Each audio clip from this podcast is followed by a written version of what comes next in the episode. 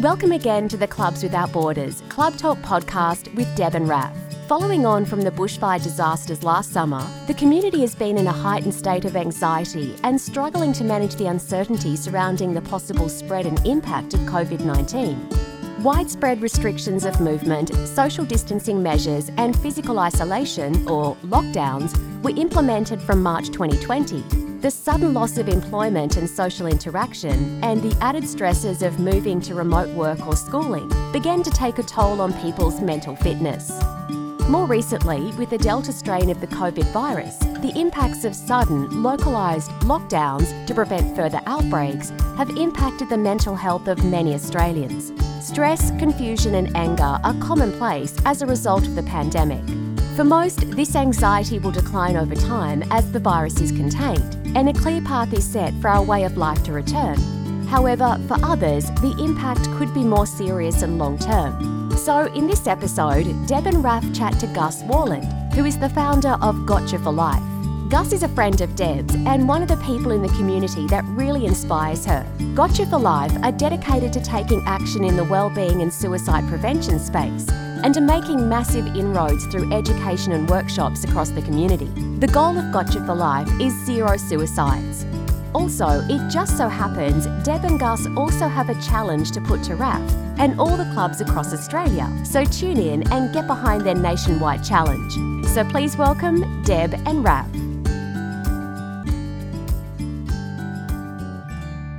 Hello, Mr. Rafferty. How are you? And as always, I very much appreciate you stepped off the Bonville course to talk to me today.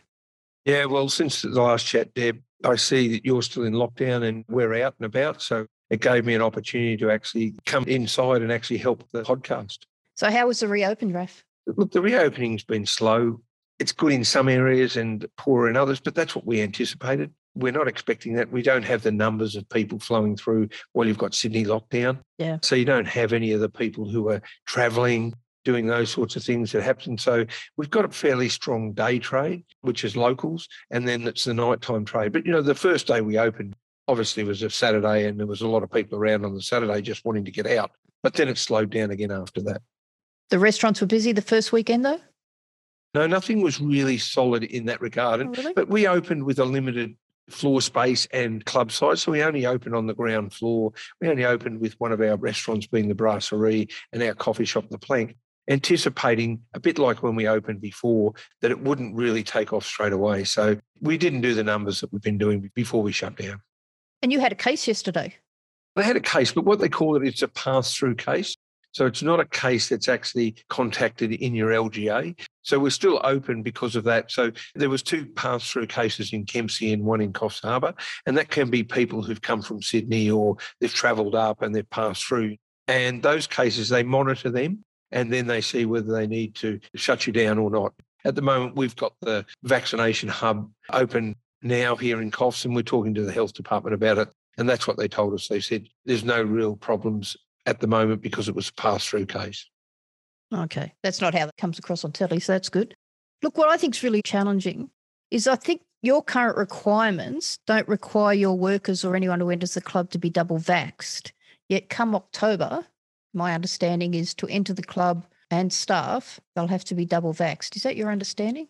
It's a major problem, Deb, and I've been talking to the MPs about it because staff here have been finding it very difficult to be able to get vaccinated because, you know, and I can understand it why, you know, is that you go to Sydney, that's where the hotspots were and the problems. So get all the vaccinations into Sydney, as many as you can. So there wasn't the supply of vaccinations in the regional areas for your staff to get vaccinated.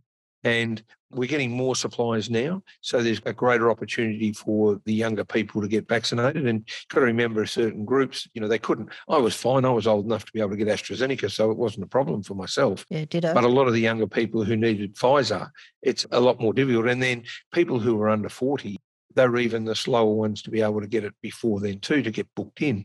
So it's a real issue because at the moment, you know, people can come in just as we were prior to when we were locked down, where you didn't need anybody vaccinated and anybody who can visit doesn't have to be vaccinated, provided you don't come from a hotspot LGA. But from October 18th, but I think it's now going to be brought forward because I think the numbers will be there.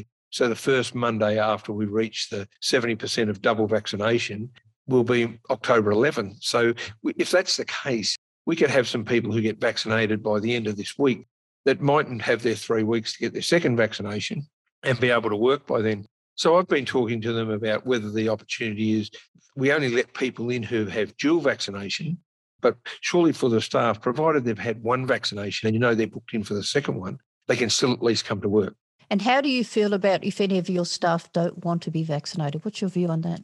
We've talked to our staff already about this situation, and it is a difficult one for people who don't want to be vaccinated, but they are understanding, you know, that look, it's soon to be legislated and it's going to be law. You know, you need to be vaccinated in that area. So that's always a difficulty for those people. We don't have too many staff in that position at the moment. And some of them have said, look, well, I need to get another job. And another person actually said, well, if that's the case, when the law changes, which obviously it will in the future, would I be able to reapply for my job? And we've said, yes, you would. So, you know, it's one of those situations because otherwise, as a business, we can't keep putting people on and break the law ourselves. So we can't run the risk of the business doing the wrong thing if that's the case.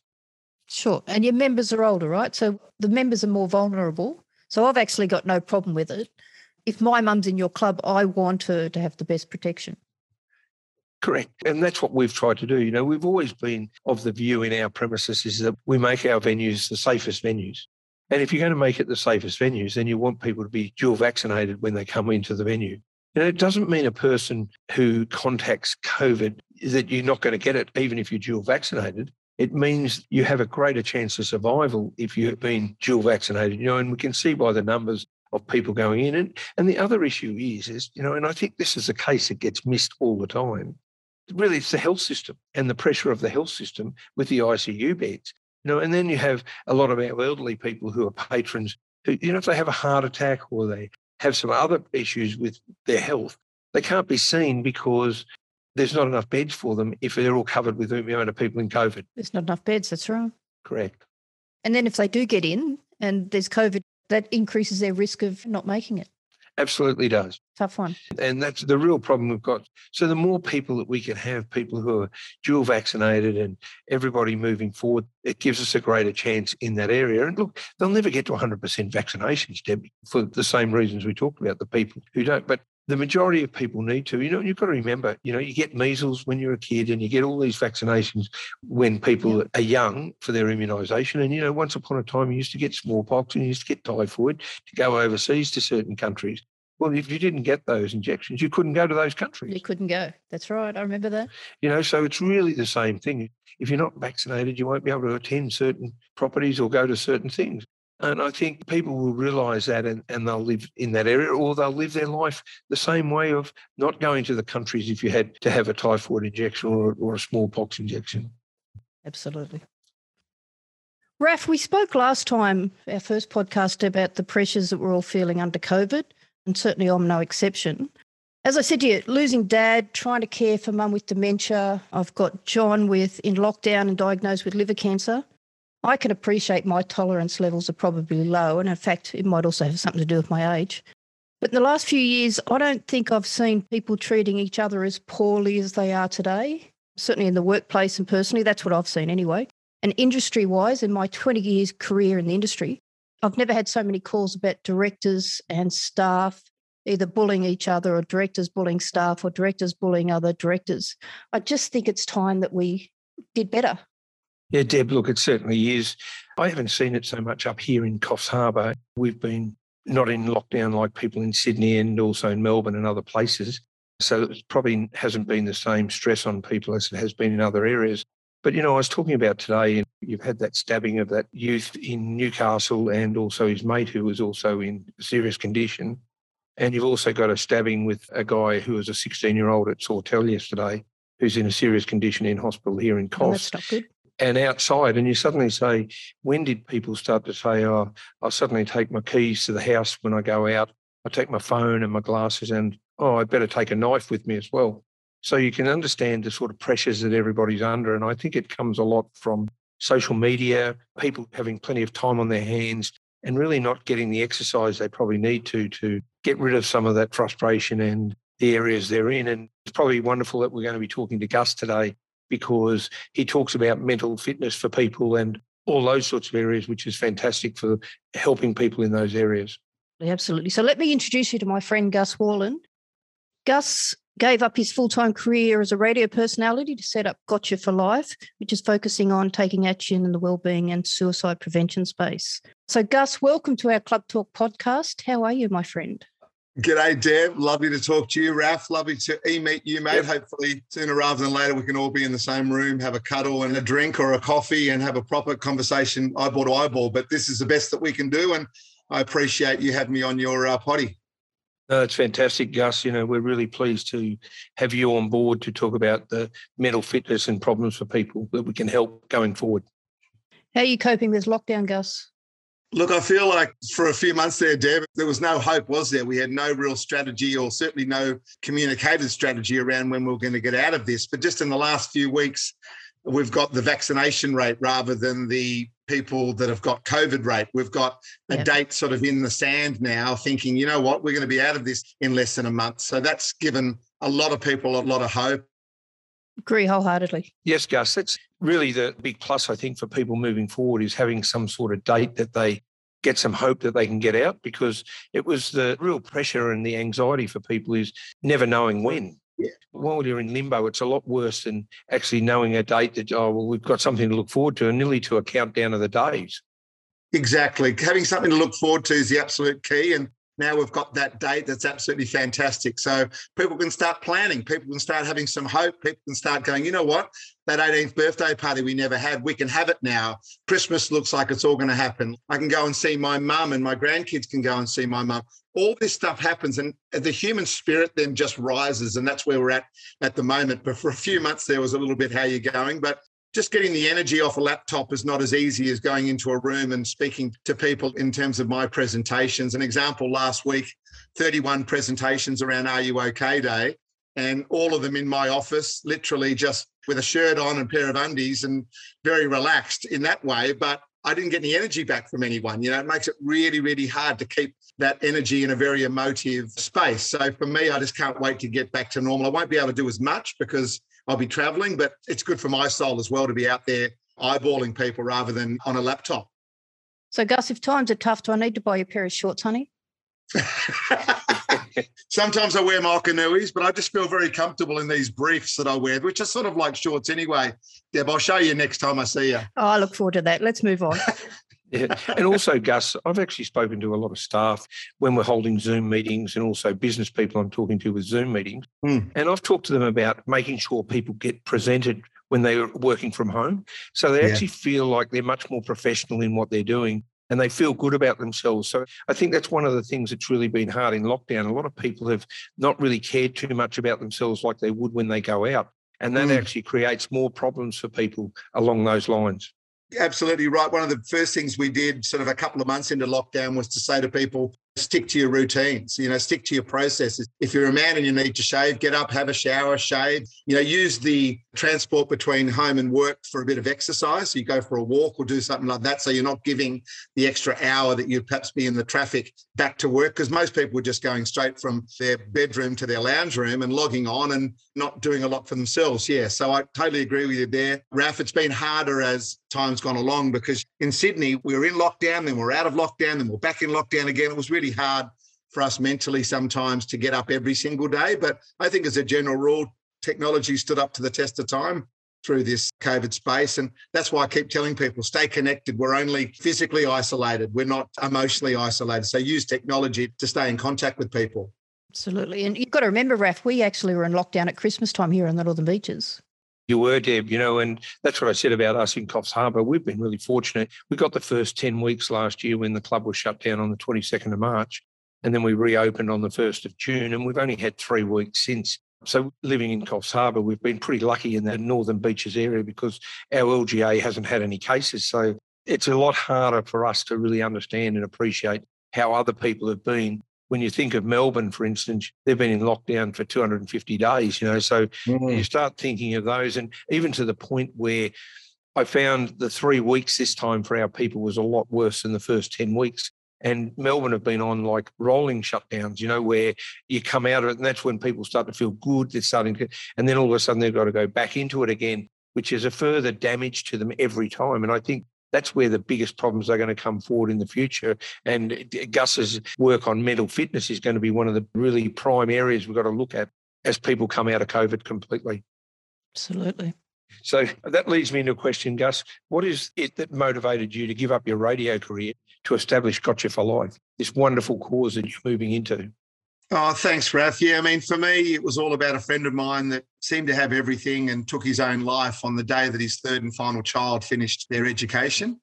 You know, that really rocked me to the core. I was over in England at the time working and I flew back over for the funeral and, and I just sat around with literally 1,200 others going, Did you have any idea? Did you have any idea? Did you have any idea about our friend and what he was going through? And the fact that he was obviously worrying alone and made that very permanent decision based on a very temporary situation. And the simple fact was, no one knew. He held it all in until the day that he took that decision, which absolutely nailed most of us. You know, the scientists will say that the ripple effect around a suicide is 177 people. I don't know how they've come up with that number, but they have. And I just think that number is really short. I think there's many more people that get affected than that. And it really rocked my crew for a long time. And eventually I started talking about it on my Brekkie show. And someone said, you know what, it's nice to hear stories like that. We shouldn't put all those emotions away. We should open ourselves up a little bit more. And it got me thinking. And then I did the Man Up TV program on the ABC. You can still watch that if you like. It's on ABC iView still. And we've just ticked over about 98 million views of that. We gave it away to the world wow. through the pandemic. And I think people sort of slowed down enough to probably go, you know what, I'm going to watch something that might be able to help me with this pandemic. So a lot of people have watched it in the last six months or so, over 50 million people, which is quite incredible. And basically, off the back of that, Raf, I went, you know what? I've got to do more. This is not just a job. This is something I really want to do forever. So that's when I gave up the Brekkie show and I'm now full time at Gotcha for Life. And we support people that work in that suicide prevention space. There's too many people working at the crisis point, not enough people working at prevention. And the numbers and the stats, if you don't know them, and for your listeners' sake, it's seven men a day every day that take their own life.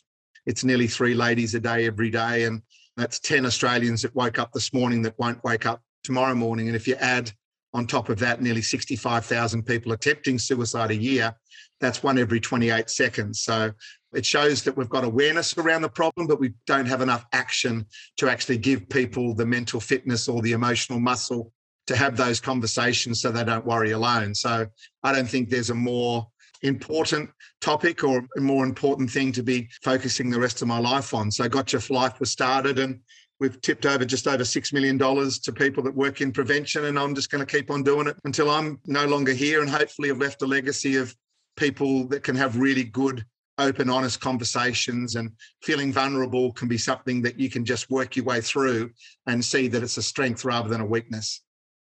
Oh, that's fantastic, Gus. Absolutely. As I said, yeah, very few people inspire me, Raf, but this is one of the gentlemen that does. Gus, you and I spoke about this with Chris that day down on the beach that the suicide rates among the country are increasing, and the northern beaches where you and I live is no exception. Mm. And I know Chris has lost a few friends, and Chris is only 27 already to suicide. What do you mm. think hmm. it drives them to take such drastic action? I think it's still looked upon as a weakness to show your emotion or to have those conversations of gravity outside of banter. We still haven't quite got the message across that it's actually the bravest and the hardest thing to do is to actually talk about your emotions. So that's something that blokes like Raf and I need to unlearn because all our lives we've been told to man up and shut up and just get on with it. It really is man up and speak up now. And having that emotional muscle, as I said, to have that conversation is really hard. And it means it's difficult. It means that a man's going to be out of his comfort zone. It means that he's out of control for a moment. But if you build a safe enough environment around you with people or just a mate, which is why I call the foundation Gotcha for Life, you need to have someone who has gotcha for life, someone who's going to look at you and love you no matter what. They're not going to judge you and they're just going to be there as part of your village to help you. They don't need to come up with all the answers. They don't need to fix you. But we need to start having some of our mates turn into proper friends. And what I mean by that is, and we just get to a stage where it's deeper and it's stronger and it's better. And if we start doing that, and I think the younger generation are better than perhaps my generation. I'm 53 in December. So my generation were very much just crack on and get on with it. Yeah. When I talk to blokes in clubs and pubs in particular, they talk about they don't want to be that bloke who's the whinging bastard. They don't want to be that bloke who brings the group down They don't want to be the bloke that comes across as they haven't got all their you know what together. Well, the simple fact is we're all a bit like that. We're all human and we've just got to throw away perfect and just have a crack at life and whatever. Some days are going to be good, some days are going to be average. Yep. And we just have to realize that we bounce through this world a bit like that. And it's okay. Social media has not helped us looking across the road at the Joneses all the time, you know, feeling like we're missing out and they're going really well. The simple fact is that everyone is affected in some way with some sort of mental fitness problem. So we should just appreciate that and just get on the best that we can possibly can, and just be as kind as we possibly can. But all of that said, I know it's difficult to do because we are jumping out of our comfort zone to do it. But like I say, mental fitness and physical fitness are pretty much the same. You can't just go into the personal trainer at the gym once and expect to run a New York marathon. Yeah. You know, you have to get in the grind. You have to get some muscles sore. You need to get into uncomfortable places. And eventually, after a month, three months, and six months, it all becomes a little bit easier. So we need to get into that grind and we need to teach men and women, boys and girls, how to have that conversation, give them the words to be able to start that conversation, to let someone know how they're truly feeling. It doesn't mean you burst into tears every five minutes or you have a deep and meaningful conversation every time you talk. But what it does mean is you do have a conversation with someone that's safe enough for you to be able to tell someone how you truly feel. And that's really what it comes down to not worrying alone, don't stop having those thoughts in your own head and trying to bumble your way through life just with your own company or your own advice. That will not work for you. So find someone you can share that with. And if you haven't got a mate, then find a professional because there's plenty of good ones out there that can help you so you don't worry alone. I truly believe that suicide's a death of loneliness, and we need to start letting people know how we truly feel so we can get through this together as a village. Just on that, Gus, do you feel there's a lot more people who are feeling far more lonely than they ever did before in a society, you know, where we have uh, so much social media and every other access of communication they have, but they don't seem to be able to mix. And I think with computers, you know, people tend to be working on their own on computers rather than mixing with other people. And have you seen that's been part of the cause as well? 100%. No doubt about it, Raf, that we are now are actually so connected without having to actually be connected to another person. You know, with our devices and the internet, and we're the world is such a small place. We're a click away from all the information that we need, and kids are really good on it as well. You know, kids can have four or five apps open at once. They can flick from one screen to the other. They can get all the details they need. So they've actually lost the skill of actually having a proper conversation and trying to have a conversation where you're looking eyeball to eyeball with a youngster can be really difficult. And they find it really strange too because most of the time they're looking downwards at a screen. So we have to realize that these things are here forever and we can't do anything about them. Believe me, I'd love to ban them all, but we can't. So what do we do? We go, okay, you can only have a certain amount of screen time. And the rest of the time, we need you up and about, looking upwards, looking at the sky, looking at people that you're talking to and having some conversations, not all the time, but having some conversations that are real and that are human and less at the screens. Yeah, that's right. So do you think that stress, anxiety, and depression is getting worse, or are we starting to make ground in these areas? It probably is a little bit worse, but that's probably because now we talk about a little bit more, which is what I quite like. The fact that we're normalizing the fact that people are going through a bit of a struggle and they are finding help and they're coming out the other side. That's a really good example for people to go, you know what? Tom down the road went and saw a counsellor and he told me about that. I might go and do the same. It's not so taboo now to ask for help in that sort of way. But it still worries me that so many people, especially young people, are going through stress and anxiety and stuff. And I mean, I've got three teenagers here, Raf, at home, and I know they're all going through their own journeys at the moment. I've got a son at university that spent 11 days at university and he's in year three of his course. I've got a daughter who's had a terrible year 11. She's now in year 12 and she's just been told the exams are moving again till December and her schoolies are off. The years 11 and 12 of the last two years have had the most difficult of times. They've hardly ever been at school. The leaders have not been able to lead. They've had to have homeschooling, which is difficult in its own right. So, yeah, it's been a difficult time for people, but I think we are getting there slowly but surely. Like I said at the top, awareness has never been better. We just need more action. We need more tips and tricks to be able to get us through the type of stuff that life is throwing at us at the moment. Yeah, absolutely. Look, I think social media is a massive part of all this, Gus. I know mm-hmm. some of the stuff that I've read and seen on Facebook and some of the abuse towards people and strangers would make your hair curl. It's almost like, well, if we respond rudely or we abuse people on social media, it's somehow acceptable when it's certainly not. I'll give you an example. I was saying to Raf earlier, I don't know if you saw a post I popped up last week. It was supposed to be a feel good story, Gus, about a gentleman by the name of Muhammad that I've been seeing at the street. So what happened, Raf, is every morning I'd go for coffee before I went to work. And I'd see this elderly gentleman walk past me. He was on the way to the bus, pulling this old shopping trolley, right? And then of an afternoon, he'd walk three kilometres up the hill to the shopping centre, then jump on the bus. And then every afternoon, sure enough, he got off the bus and walked home, another three kilometres home. So curiosity kills the cat, right? So I wanted to know it was in the shopping trolley and where this gentleman went. So one day it was raining, so I picked him up. So I picked up Muhammad and what he does is he goes and buys three loaves of bread every day, sits at home all night and cuts the bread into little squares, catches the bus to Manly, feeds the wildlife, and then comes home. Right. Hmm. so I've gotten to a routine where I go pick up Muhammad. And I was trying to tee it so that I could drop into the bus every day and all that sort of stuff. So I put up a photo. It was meant just to be a feel good story. It's a beautiful photo. I'm looking at it now. Yep. Right. I wouldn't have thought that was offensive in any way, shape, or form. No. So I wake up Saturday morning I get this abusive message on that post, swearing and carrying on about what a grub I am. What? So I just deleted. I've been trolled, right? I must be trolled, whatever troll means, but that's what I've been. So then the gentleman had another go. So I worked out how to block him and went, Oh, you're just an idiot. I'm just going to ignore that. And I had to go into a course on Saturday.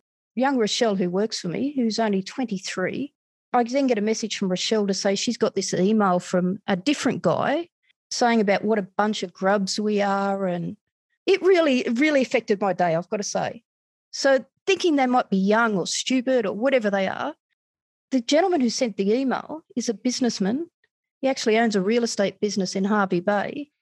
And he's actually gone to a great deal of trouble to abuse us on this Saturday morning over that particular post. What could he possibly be worried about with that post? I've got no idea. He just said, we're grubs, we're fake, we're this, we're that. They were swearing It was horrible. But that's the problem with social media, Deb. Social media is allowing it. You know, there should be something structured with Facebook or all the social media outlets that if there's any bad language and anything bad is put up, they should be able to stop it getting online before it even gets there because we should only be looking at positive stories coming out, you know, because the negativity like that and the abuse is really damaging to people all the time. It was supposed to be just a feel good story. They had no other intention. It's a beautiful feel good story. And you know what, Deb, if to make you feel any better, when we're on the grill team with Matty Johns, myself, and Mark Geyer, so three pretty big personalities, but I was certainly very much the third rung of that. You know, I hadn't won any premierships, I hadn't played State of Origin. You know, I'd done some cricket shows on Foxtel, but I was certainly very much the new guy, and I understood that. The abuse that I got for the fact that people thought that I shouldn't be there, all the way through to my weight, to my friendship with Hugh Jackman and what he and I apparently do to each other. Oh, really? I got to a stage where I was on average blocking and deleting between 10 and 20 people a day. So I used to be really affected by it. And then MG gave me some really good advice because, of course, he's been through the ringer himself over the years with various things. He just said to me, if you know the person and they've bagged you, then worry about it because if you know them and they're a friend, then that might be something you should worry about. Go and talk to them about it and find out why they commented. But if they don't know you and you don't know them, like they've never actually met you, then just delete and block. Yeah. That's just the way that you've got to move forward because would you care what they would say to you if you walked along the street, this complete random? You wouldn't, but it still doesn't mean you don't get affected. And it doesn't mean that the human spirit will probably remember the one negative over the 999 positives. It's just the way that we're built. But it takes some resilience to get through that type of stuff. And when you're on like you are and you're out doing good work and stuff, there's always going to be some namesayers there. And we need to protect you from that because that's just not on. Yeah, look, I was surprised how much it affected me. And at the same time, I'd got a call to say that COVID RAF is in mum's nursing home. So that hasn't helped. Yep. No. But I remember it, I sat back and went, hang on. But then the other side of it is this is a businessman. This is a guy that's a grandfather. What the hell's he doing trolling people on Facebook. Yeah, he's a disgrace. And in a way, I'd love to have that comment with him and ask him why he would do something like that. Because it, it seems to me, I'm looking at the post right now. It's a beautiful story. He looks a lovely, kind man, and you've done the absolute right thing there. And yeah, why would anyone have a problem with it? Yeah, you got to wonder. They're the issues that we move forward with, though, in everyday life, aren't? And look, Gus, I always remember talking to one of my daughters and used to say to them that when they go to school and when they change some schools and they'd meet somebody, and I said, if somebody's not nice to you, just remember that you're all right. So there must be something wrong with them. Yeah. I said, and that's the way you've got to remain Yeah. really positive about all those sorts of comments. You know, that's no different, you know, when you're a CEO of a club and you've got a lot of members, there's a lot of members who don't know you that make comments about you. And what Mark Geyer said is exactly correct is that when those people actually meet you, they actually find you're a different person. But the problem is they want to make comments about you for a decision you've made or something you've said rather than actually spending the time to find out about that person and finding out the good things that people have done and following up on that. And that's the issue with social media is it's very easy to do it anonymously and actually make comments about things and become keyboard warriors. Yeah. I'm actually really proud of Guy. I remember having lunch at the Ballet with Guy way before he was on radio and he was doing a course and he said to me, I really want to be on radio. And I just think he's a champion and where he's got himself today, it's absolutely sensational. Yeah, he's great. You know, he's been through the ringer. He's come out the other side. Being a father changed him, and he had five children, so he certainly got good at that. We just had the wonderful eight years all together on Brecky Radio, and you need to get along well if you're getting up at three thirty and meeting at four thirty, and you're trying to be a bit of a smart ass an hour and a half later for three hours every day. But Yeah. getting back to one of your first questions, Raf, we're sitting there one morning looking at the radio show, going, "Can we be more than just sport, rock and roll, and telling jokes?" We've been on air now a long time. We're all 40 year old something men. We've all been married for 20 odd years. We've all got teenage children. Could we start talking about actually being a father, being a brother, being a 40 year old man with bits starting to fall off and bits not working as well as they used to, and all that type of stuff? And that's when the conversation started around my friend. And I told that story just after eight o'clock one morning. And the lines at Triple M, the telephone lines, there were 32 of them, and they lit up. And everyone was either ringing up and saying, Look, thanks so much for sharing that story, or they had their own story that they wanted to share. And it just opened up a whole new set of rules and safety around our radio show. And it just opened up conversation so much deeper than we ever would have expected. And it's not that we wanted to have deep and meaningfuls all the time, but it just gave us the opportunity for people to feel safe enough to ring us and talk about the stuff that was really important. And lo and behold, being human and doing that, our ratings went up. The show was more fun to be involved in and, and everything. So we went a little bit vulnerable and it worked for us. And that sort of probably started for me my thinking about having open, honest, vulnerable conversations will always get you further than having just the banter conversations that we love to have in Australia around sport, weather, work, and so forth. Of course, we want to live there most of the time, but we need to give ourselves that opportunity to have that deeper convo. And if we do have everyone with a gotcha for life mate, I reckon we're more likely to get the suicide rate down to zero, which is what Gotcha for Life has said is our aim. I know it's a huge call, but we just have to do it because one's too many. Yeah, you mentioned the vulnerability, Gus. So, what are the signs that people should look for if they sense someone is struggling, and what actions can they do so to help? There's a couple of ways of looking at that, Raf. The first one is I want people, if you're feeling vulnerable, to have the emotional muscle or to have the guts and the bravery to actually tell someone how they feel. That would be the gold. So people aren't walking around alone. But on your other point, it's difficult sometimes, especially with men who wear their masks really, really well. So for my friend, no one had a clue that he was going through what he was going through. Other people have told me the same thing that they're at a funeral. The last time they saw that person, you know, they were on top of the world. They're having an absolute ball. It was just incredible that they thought that they had done what they had done. So wearing this mask is something that men in particular are really good at. But the ones that show some vulnerability are the ones that we can really help and save because they're the ones that aren't quite themselves. They're saying no to things that normally say yes to. They're not quite their own self when they're in a group. They go missing on the WhatsApp group. They go missing on Facebook for a while. So all the things they'd normally do that makes you think, oh, that's that person, they just withdraw because they're going into their own little world. They're the ones that we can help because you can see that. The ones I'm worried about are the ones that mask it so well. And that's why I think educating people on being as open, honest, and vulnerable as you can be is the trick because that way we'll have someone talking to someone about how they feel. Do you think when you see people who go to the really highs in their life that sometimes then they also have the big lows, you know? So you have the ups and downs, which can create the problems as well. Whereas somebody who lives a bit more on a level playing field all the time, you know, doesn't quite go as the big highs and all the big lows, aren't as vulnerable?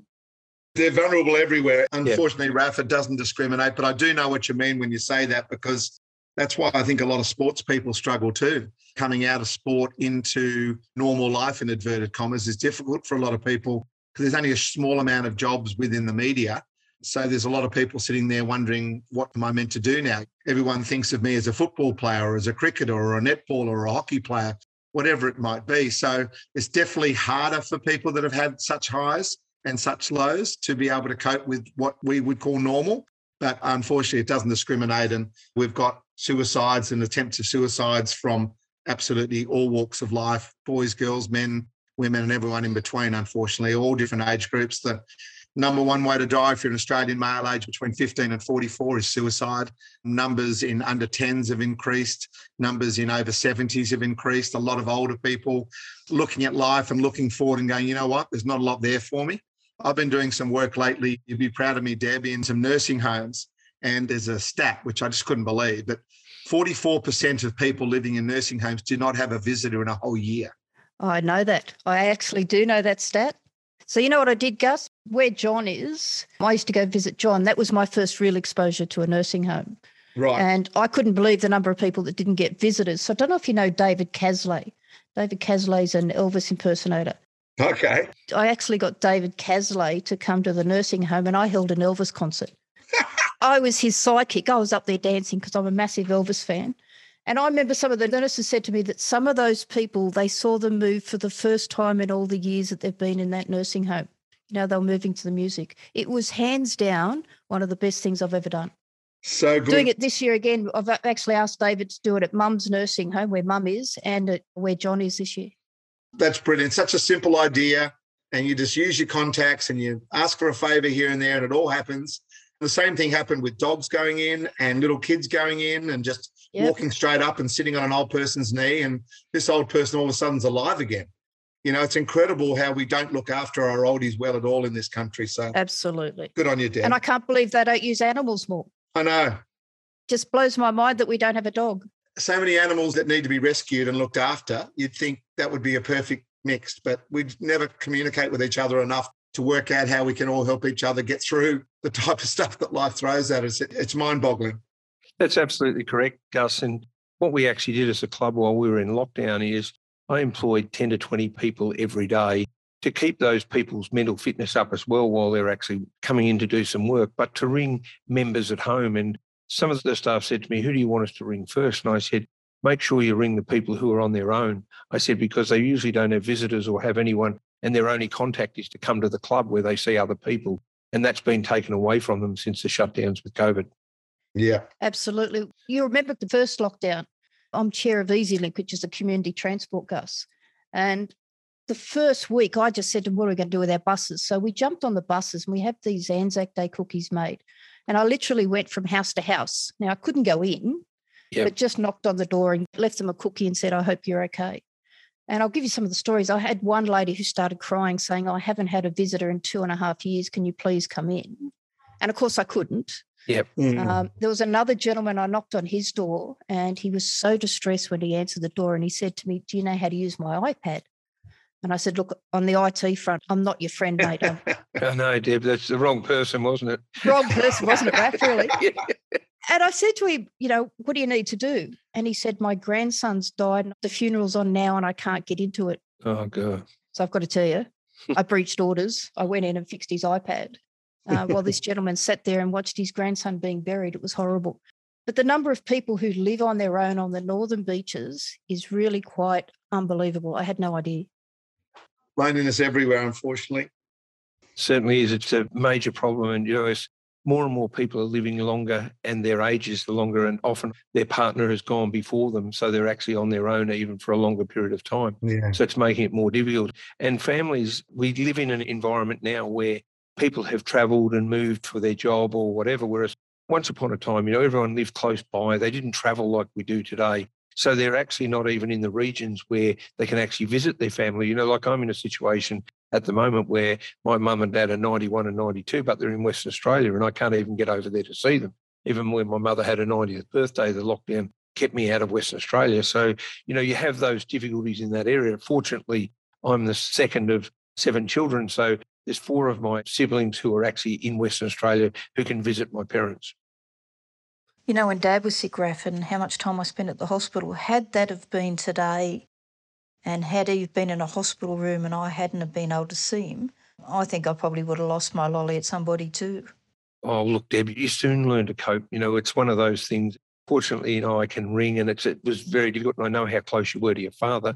So that would have been a very difficult time for you if that had been the case. But you wouldn't go to that extreme. When you're law abiding, you don't go to that extreme. But I can understand how frustrated you would be. Yeah, look, I just feel for people. It's just horrible. Yeah. And that's why services like community transport are just so important. Exactly. And Gus, look, I know it's a huge part of your life. So how do you get other people on board to help your cause with Gotcha for Life?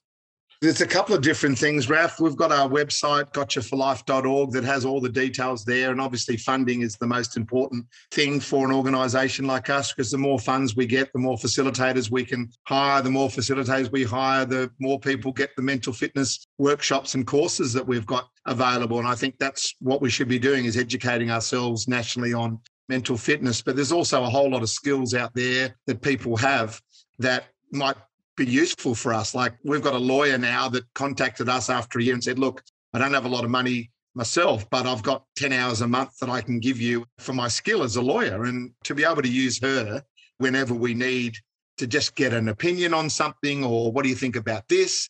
She has it overnight and comes back to us. I mean, that's gold for us.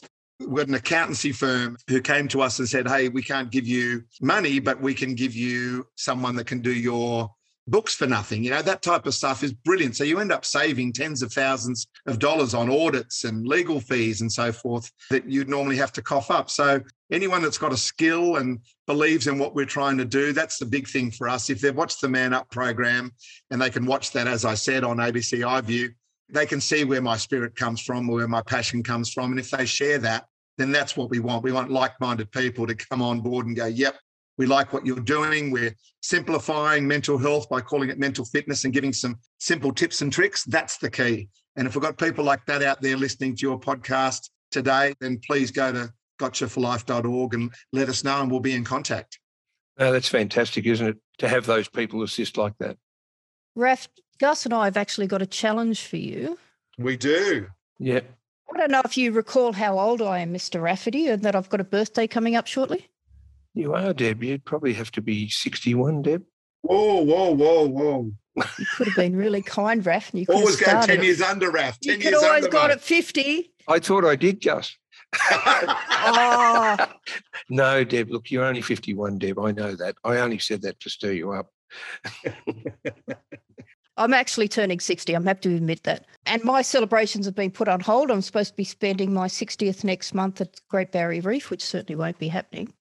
So we're going to have a little get together, which we've deferred until April Fool's Day, Raf, as you know. Right. But in the meantime, Clubs Without Borders and the Integrity Group, we've set up a challenge. It's called the Step Forward for Kindness Challenge. And what we're asking all the clubs across Australia to do is on the Sunday, the 27th of March, to get a team together and walk 10 kilometres as a group for kindness.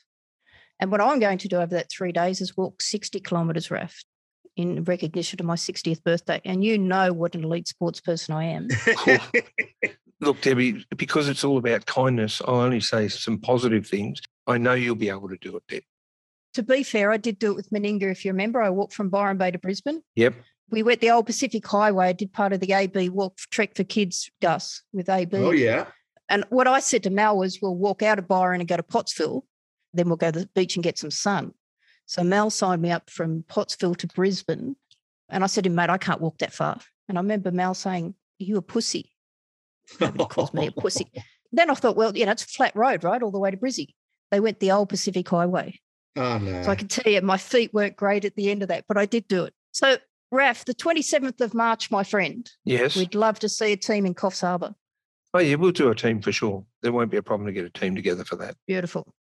So we'll be raising money, and all proceeds will be going to Gotcha for Life to help Gus with this sensational campaign that he's got going. Oh, no, that's fantastic cause. And I, look, I'll speak to some other friends I've got in the industry to actually set up teams from other clubs And we might even create a bit of a challenge for people as well. Yeah, we're going down to Mulwamma, we're going out to Broken Hill, we're going right across Australia, Raf. We'll get all these clubs to get out and it's great for bonding, right? For staff. It is, but also look, it's fantastic cause. If we can raise funds for Gotcha for Life like that, then we can prevent and save people from suicide. That's a wonderful thing.